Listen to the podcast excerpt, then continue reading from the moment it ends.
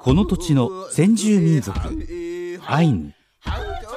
その文化は北海道の大切な財産の一つです。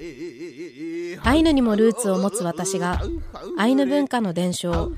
復興創造のための活動を行っている方々を各地に訪ねお話を伺います。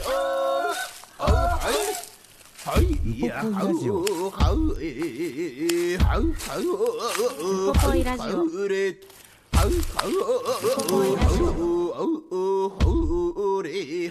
ポポイラジオ。今日は2023年4月18日に浦川で収録した模様をお送りいたします。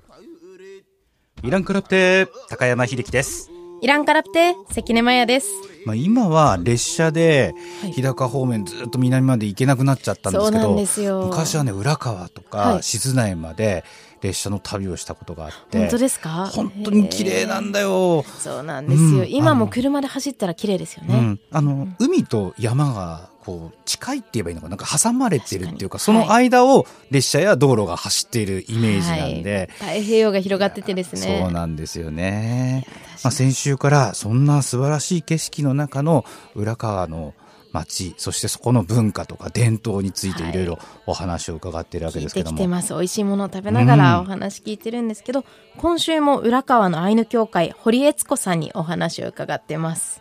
で堀さんの育ったこう生い立ちであったりとか、うん、あとはどうやってどうしてアイヌっていうものをアイヌっていうものが持っている文化だったりとか言葉技術、料理をこう今もこう精力的に活動して伝えているのか、うん、そんなお話を伺ってきているので今週もお付き合いください。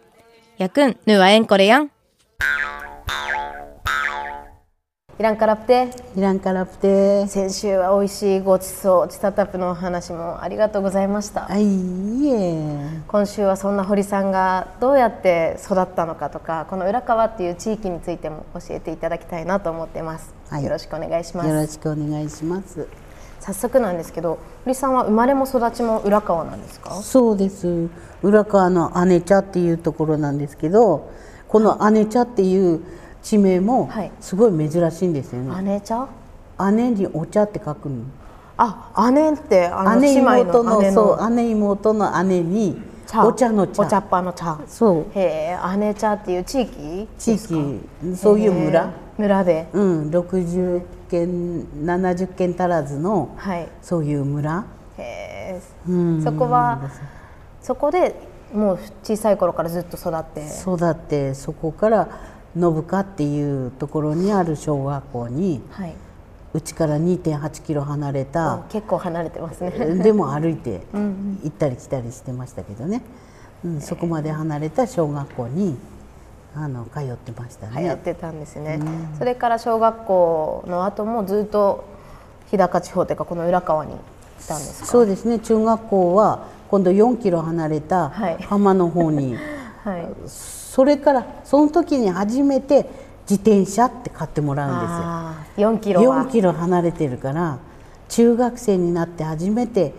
自転車が買ってもらえ小学校の時2.8キロは全部歩きです。冬も夏も。猛吹雪でも。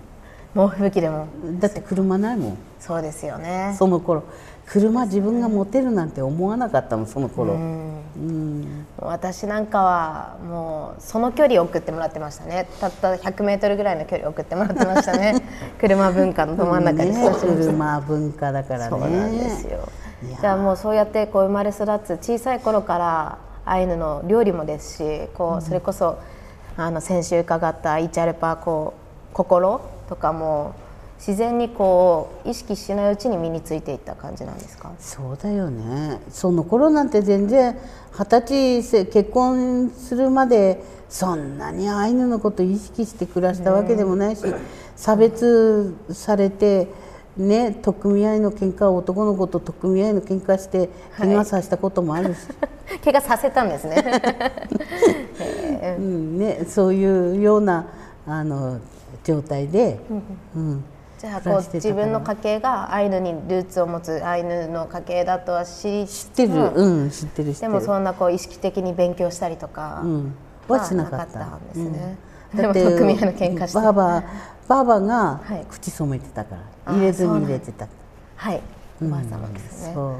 おばあちゃんがね。はい、うん。当時母はしてないですよ。はい、おばあちゃんが。おばあちゃんばばはね、だからアイヌ霊もあるし、はい。うん、そういうそれはおばあちゃんまでがアイヌ霊持って。そうですね。うちの母さんはアイヌ霊持ってないですね、やっぱりその時代堀さんがその小さい頃っていうのはどうでした？アイヌの人も結構その集落にはたくさんいたんですか？いたいっぱい、うん、うん、口染めた人もいたしでそういうアイヌ語でそういうババたちが集まったらアイヌ語で喋ってるから、うん、何言ってるか全然わかんないけどね、はい。うん、あとねその小さい頃はトゥスって、はい、こうあの拝み屋さんがもういいたんですよ。でその人がトゥスする人が家に来たら子供らに「いやいやと外さ行け行け行け」って追い出されて、はい、それであの外に行かないで奥の部屋に行ってすりガラスあの茶の間と奥の部屋との間がすりガラスで、はい、一番上だけが透明の横のガラスだったんです、はい、そしたら後ろから椅子持ってってその高いところから 何やってんだろうって。そうやってその中覗いてしたらなんか一生懸命「えって拝んでる姿が見えてね声もいろいろ、ね、それ実際に見てたんですね。いや見た、うん、そのトツするのね。私はもう話にしか聞いたことないですね、うん、いやそういう声出してやってたし、まあ第一しかりも聞いてましたよ。だって本当に外歩いてくる時を世間話しながら来てたのに、はい、家の中に入るか入らないかうちからそのアイヌの泣き方で「うーってこう泣きながらその死んだ人にこう取りすがってそっちとこっちからこう泣いてすがる泣き役さんがいたんだもん。はい、え当時ですよね。私が8歳かそれぐらいの頃にじいさんが亡くなったんですけど、はい。うん、その姉茶っていうところでですね。そうです。でちゃんとアイヌ式できなでくるまいてそれであの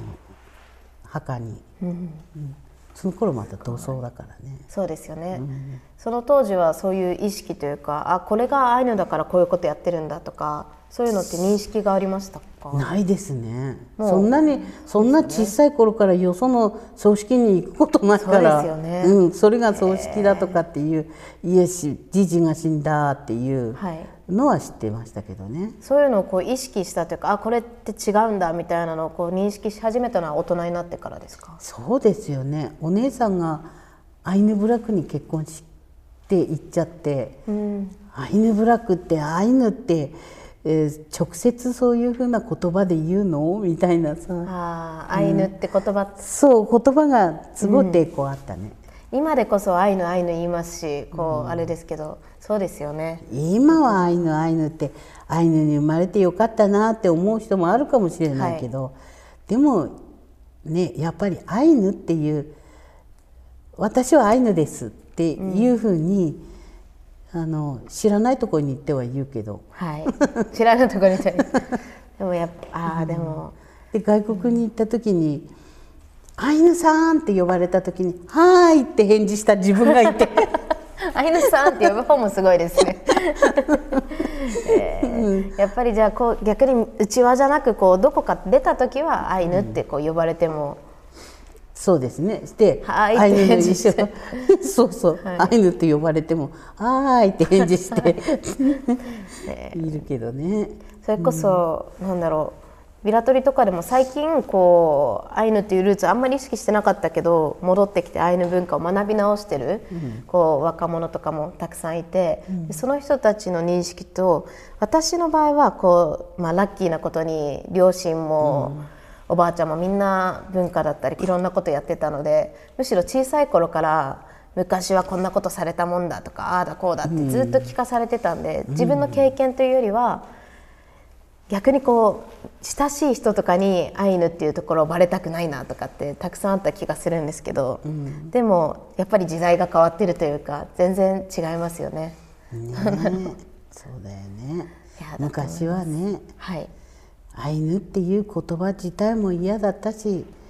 ね、アイヌのことをやってるなんて言えないし、うん、ね。だからここのアイヌ生活相談員やってるって言いたくないもんねやっぱり。うんそれは今今も今は違いますよね。今はそんなことない。それがこう変わったというかこう今ってもう本当にボボ行っても堀さんの名前たくさん見ますしいろんなところでこうこれをやっぱり伝えていきたいなって思ったきっかけとかってあるんですか？ねやっぱりねあの手仕事をやったり、うん、母の手伝いをしたり、はい、あの一緒に常習みたいにしてとにかく下働きをずっとやらしてもらってる中で、はい、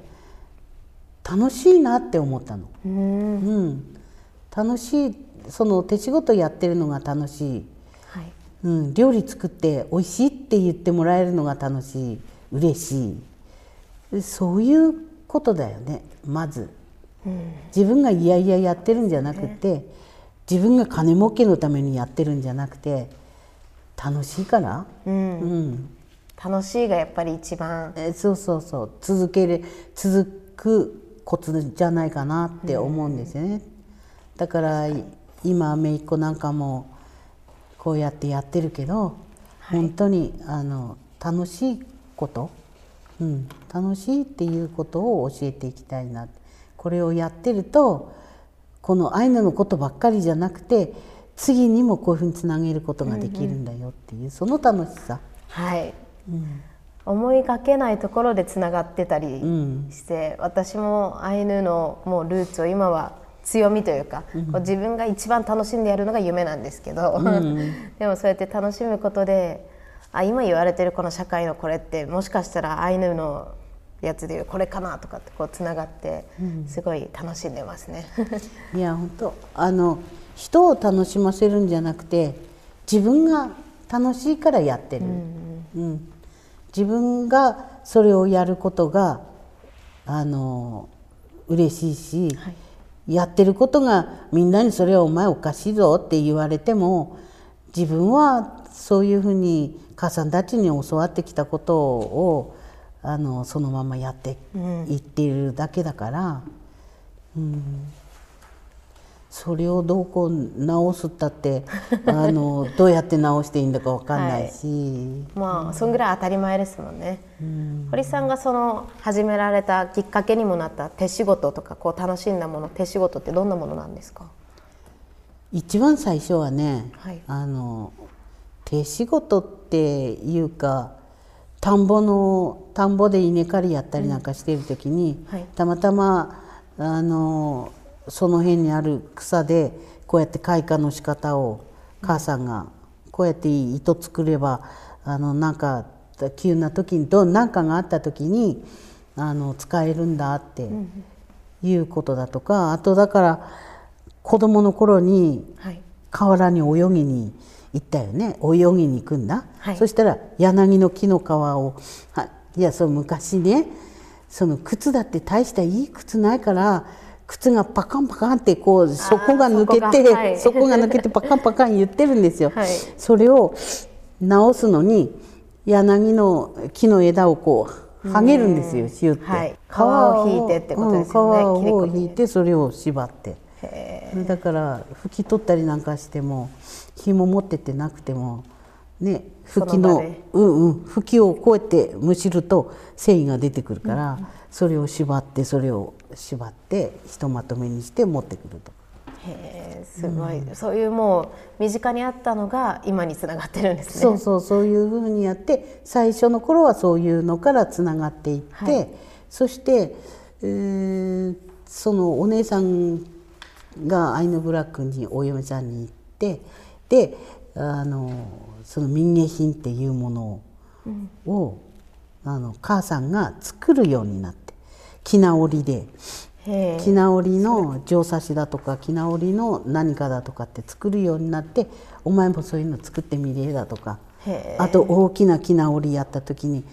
自分こっち側からこっち側までやるの大変だからお前じゃあそっち半分やってけれ。っ てああでも任されて。そうそう。そういうふうにやってややり始めたのが面白くなってで開花とかはそうやって田んぼで草こうよじったりして、うん、あとはあのわら縄でこうやってあのねじってねあの開花じゃなくてそういう縄の作り方だとか。いやもう今でいうこう手仕事をこう思い浮かぶこうトマ編みとかこういろんな伊手製とかある中で、うん、そうじゃなくてもっとこう生活に基づいてる日常で使える知恵がたくさんあったんですね。そうそうそう。だからそういう民芸品をあの売るための民芸品を作るっていうんじゃなくて、はい、生活の中でそのそういう技術が使われていくものからやり始めたでもそれってすごい強いことというか自信につながりそうなことですよね。自信につながるんだかどうしたんだか分かんないけどそのとにかく教えてくださいって言われるんですよ。はい、いや教えてくださいっつったって年寄りから教わったことしか知らないしね その、はい、あのここがこうだからこうなりますのでこうしてくださいっていうそういうものっていうのは教わってきてるわけじゃないので、うん、だから「いや私は教えられないです」ってねただあの親たちが教えてくれた年寄りたちが教えてくれた方法なら教えれるけど、うんはい、それ以外のそんなあのなんか説明的なものとかそういうものっていうのは知りませんよ。知りませんよ。わかりませんよ。ほいやほい今のお話の最初の方に、はい、口を染めた人っていう表現があって、はい、これってあの入れ墨のこと？そうです。死ぬ絵って呼んだりするんですけど、もともとアイヌの女性は、口に、こう、なんていうんですかね、唇をさらにこう、拡大したような大きめな、こう、横に長い入れ墨とかを入れることがあったんですよね。うん、風習があって、ゴールデンカムイで読んだんだけど、あの、アシリパンのおばあちゃんが、してます、結構大きなね、はい、えー、入れ墨をしていて。で、そこのセリフの中で確か、偉い人の奥さんは、それを大きく、あの、入れるんだみたいなことを書いてたような気がする、ね、私聞いて、ああ、うん、確かにって思ったのは、今女性アイライン引くじゃないですか。で、目を大きく見せたい。うん、でも、アイヌの女性の中では、うん、口が大きい人がモテるっていうのが始まりなんじゃないかとか、あとは、例えば何かこう、成人儀礼ではないですけど、でもそういうこう、痛みを乗り越えて、それだけこう、強い女性として、こう、あの、一人の立派な女性の証として入れ墨を入れるとか、いろんな説があるんですけど、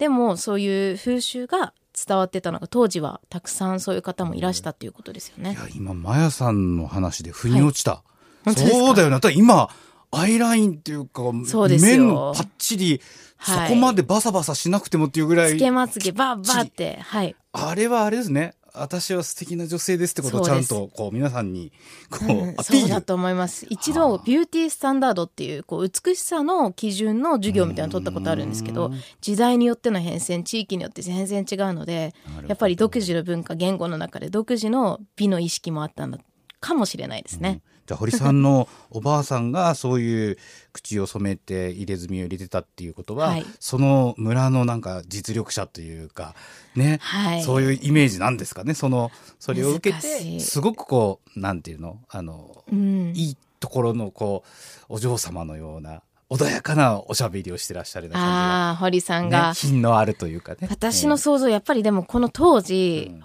入れ墨を入れるか入れないかもこう迷ってる人もいたりとかあとはこう入れてることをもう隠したい人もいたりとかいろんな葛藤があった世代が堀さんが小さい頃なのかなって思いながらお話を聞いてたので私も地元二部谷では私が生まれる前にはやっぱり入れ墨入れてた方がたくさんいてその話を聞くこともあるので、うん、その中で出てきてたアイヌっていう言葉に関して、うん、こうアイヌっていう言葉を当時は聞きたくもなかったし口にも出したくなかったし、うん、アイヌって今でこそ言うけどアイヌって言葉をこう出さないでほしかったっ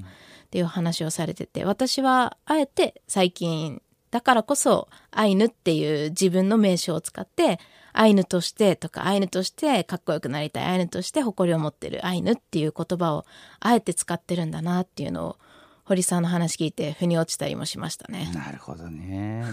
今の入れ墨と全く違う意味合いのこう違うと本当にメイクみたい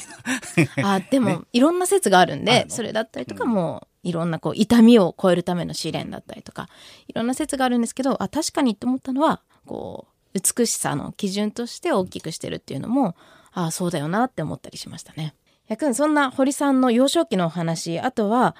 あの伝承というこう自分たちが受け伝えているもの自分たちがこう繋いでいっているものの話をさらに伺っているので、後半もお付き合いください。やくん、ぬはえんこれやん。この生活館入ってすぐ左手にあるあそこのあの民具であったりとか細具とかのこう展示の中にも堀さん作られたものとかいっぱいあります。よねたくさん、うん、たくさんああいうのとかもやっぱりこういろいろいろんな人たちのこう見たり任せられたりしながら覚えてたものうん、まあ母さんにに頼まれたものだとか。頼まれたもの、うん、そういうものね。だからえーと、うちの息子長男坊今42ぐらいになるんですけど、はい、長男坊なんかにもこのサラニップこれぐらいのこれぐらいのサラニップ一つ作ったら1500円やる。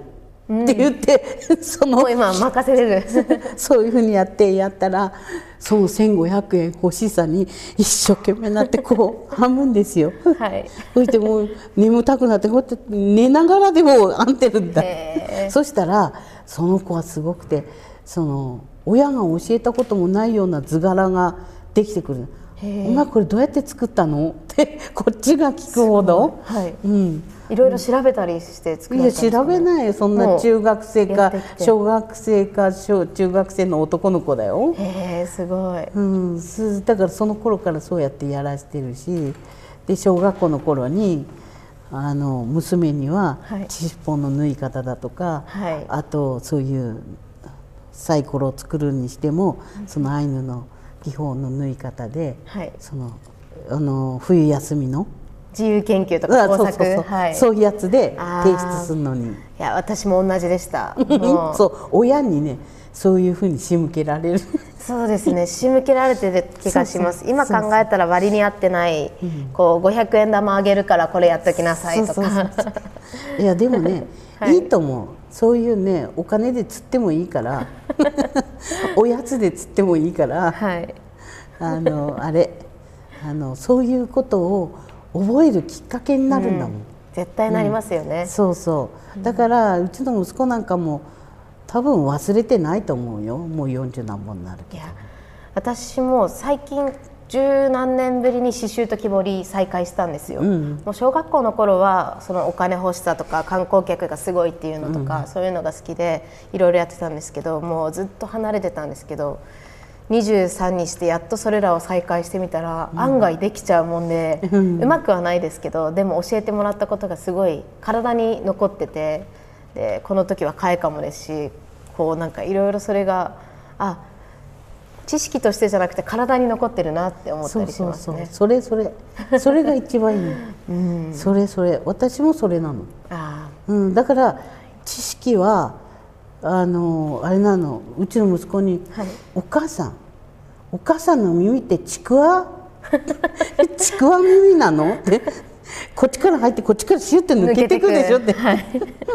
ただ穴開いてるだけかいね。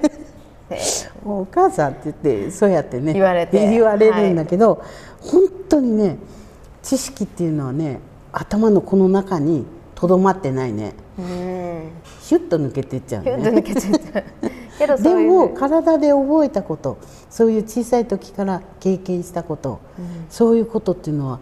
いつまでたっても覚えてる。で味わったこと、はい、そういうことをだからうちの子どもたちもそうだけどいつかそれを懐かしく思う時が来るんだろうな、うん、だから私も30になってからああタラの油作りたい。あの味やっぱりあの味美味しかったよなっていう、はい、そういうのをあの再現したのがそのタラの油であったりそういういろんなものを作るのに親に聞いたり山を作るんでも何でも聞いてたらその違うやり方のもあるんだっていうふうに教わったり。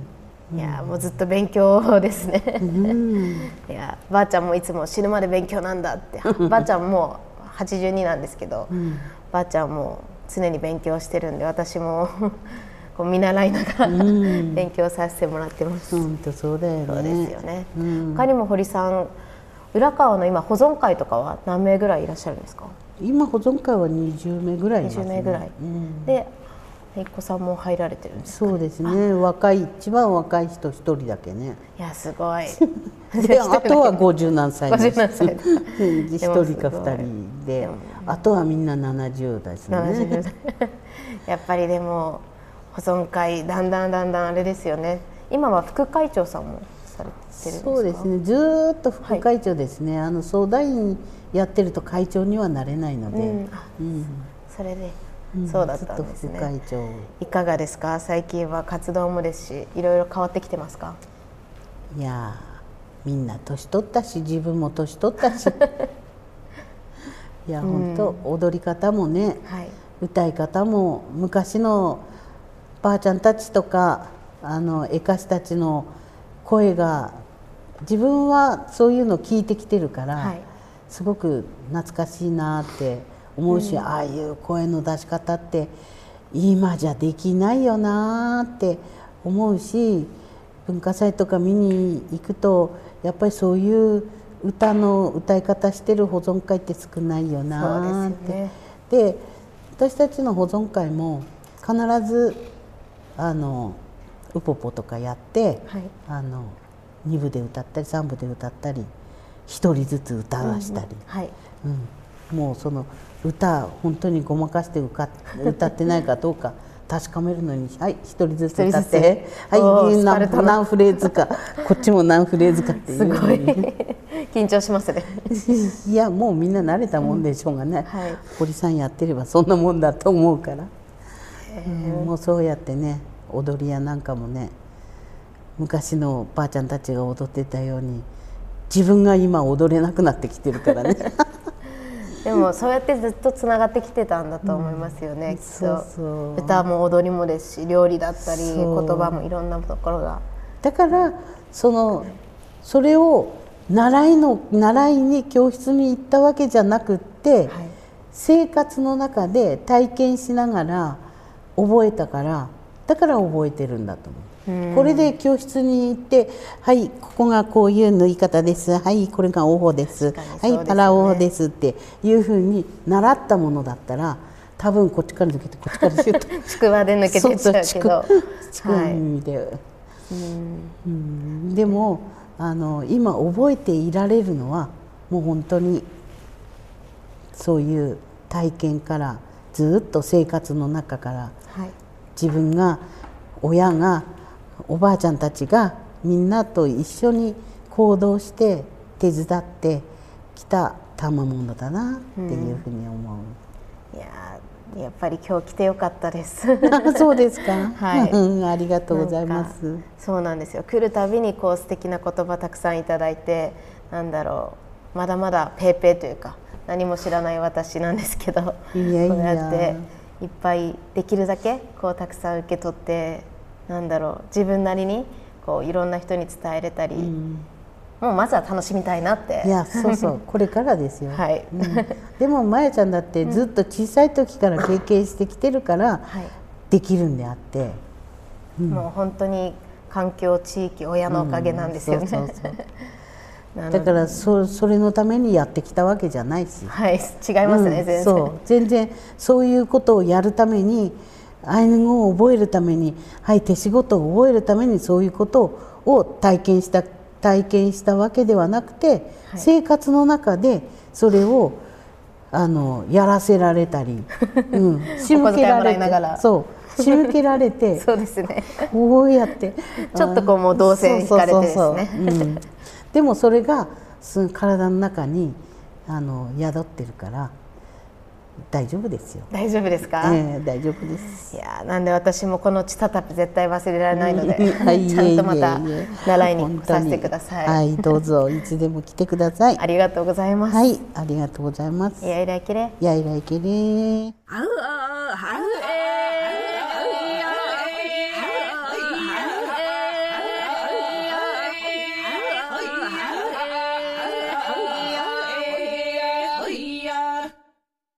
アイヌの手仕事のお話で、はい、例えばその刺繍であるとか木彫り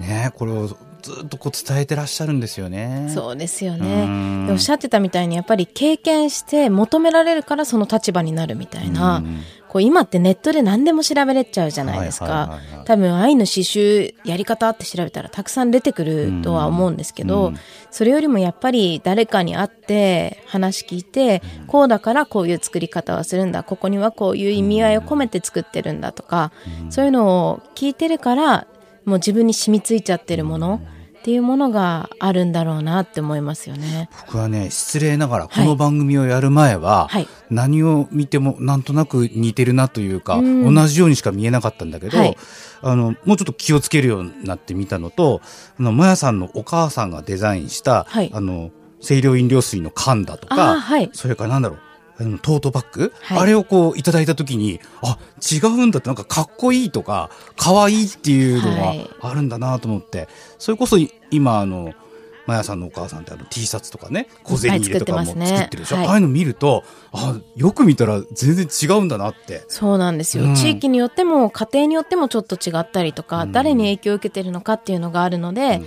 あの、それこそニュージーランドに行っててびっくりしたのは、うん、博物館内の展示に、そういうものの売られ方の変遷があったんですよ。なんで、こう、例えばマオリのすごく大事な人が、ステッカーになってすごい安い値段で売られてた時代に、それを反発して抗議したマオリの人たちがいて、そういう事件だったりとか、どう関わり合ってるのかすら博物館内にあって、なんでアイヌもこう今いろいろ過渡期というかこう変わってる中で、今起きている認知のすり合わせとかいろいろが今後こう歴史になっていくんだろうなって思いますよね。そうですか。だから浦川流のそういう文様みたいなものもね、はい、あります。ちょっと見に行きたいですよね。ぜひ一緒に行きましょう。うん、やくん、今週もアイヌ語ワンポイント、堀さんの好きな言葉を聞いてきているのでお付き合いください。やくん、ぬはえんこれやん。堀さんの好きなアイヌ語を教えてください。そうですね。私はアプカシっていうのがあの今会を作ってるんですけども、はい、アプカシアプ一歩私たちがアイヌとして一歩を踏み出したい、はい、アイヌから発信していきたいっていう思いからアプカシっていう言葉が大好きです。アプカシ、ケラマ歩く。歩くですね。うん、やいらけれ。アプカシ。アプカシピリカ。発音すごいピリカでした。いや今ほらすごくはっきりと発音していただいたの聞いたから、はい、発音しやすかったかもしれない、ね、ピリカアプカシって言います、うん、歩くっていう自動詞なんですけど、うん、うんとアプカシの「し」が S の音なので、うん、アプカシって言わずにアプカシ、アプカシ。アプカシピリカ、歩いていきたいですよね。でも、まやさんもう一歩じゃないよね。こう、5、6歩は前に出て、そのうち10歩ぐらい出るんじゃないかいやいやいやいや、でも一歩ずつ、なんだろう、お話にも出てましたけど、責任とか役割を背負うんじゃなく、まずは楽しく、自分なりに楽しみながら、かっこつけて頑張っていきたいなと思ってます。いや今回のね、はい、日高の旅、僕は残念ながら行くことできなかったんですけど、はい、これ来週以降まだ続くんでしょ？そうなんです。来週も新日高町に行ってお話を聞いてきてるんですけど、あの、日高管内出身者として、すごくこう、はい、こんなにこう、日高について改めて知る機会がないので、うん、すごく学び多い回でしたね。えー、マヤさんでもそうなんだ。そうなんですよ。地元のことなのに。私、地元学習こんなにしてなかったのかって思いましたね。やっぱりこう日高って古くからこう地形であったりとか、こう雪が少ないとかいろんな影響でアイヌの集落がたくさんあった場所ではあるはずなんですけど、改めていかにこう二豚にビラ取町っていうところの勉強はしてきたけどそれ以外の地域とあんまり関わってこなかったんだなっていうのを知ってすごい勉強になった回だったんですけど。僕は歴史が大好きなんでぜひね歴史の振り返りみたいなことも聞きたいですね。そうなんです。来週はついに私の苦手な歴史ジャンルなんですけど、はい、誰しもが教科書で聞いたことあるであろう、釈迦院の戦いっていう、こうまあアイヌの一番有名な歴史上の人物釈迦院かもしれないんですけどその釈迦院のお話の、まあ、裏話というか捉え方であったりとかを、新日高町博物館館長の斉藤博友さんにお話を伺ってきました。もう歴史の再発見があるかもしれない。あるかもしれないです、うん、なので来週もぜひお付き合いください。やくん、すゆぬからんろ、また来週。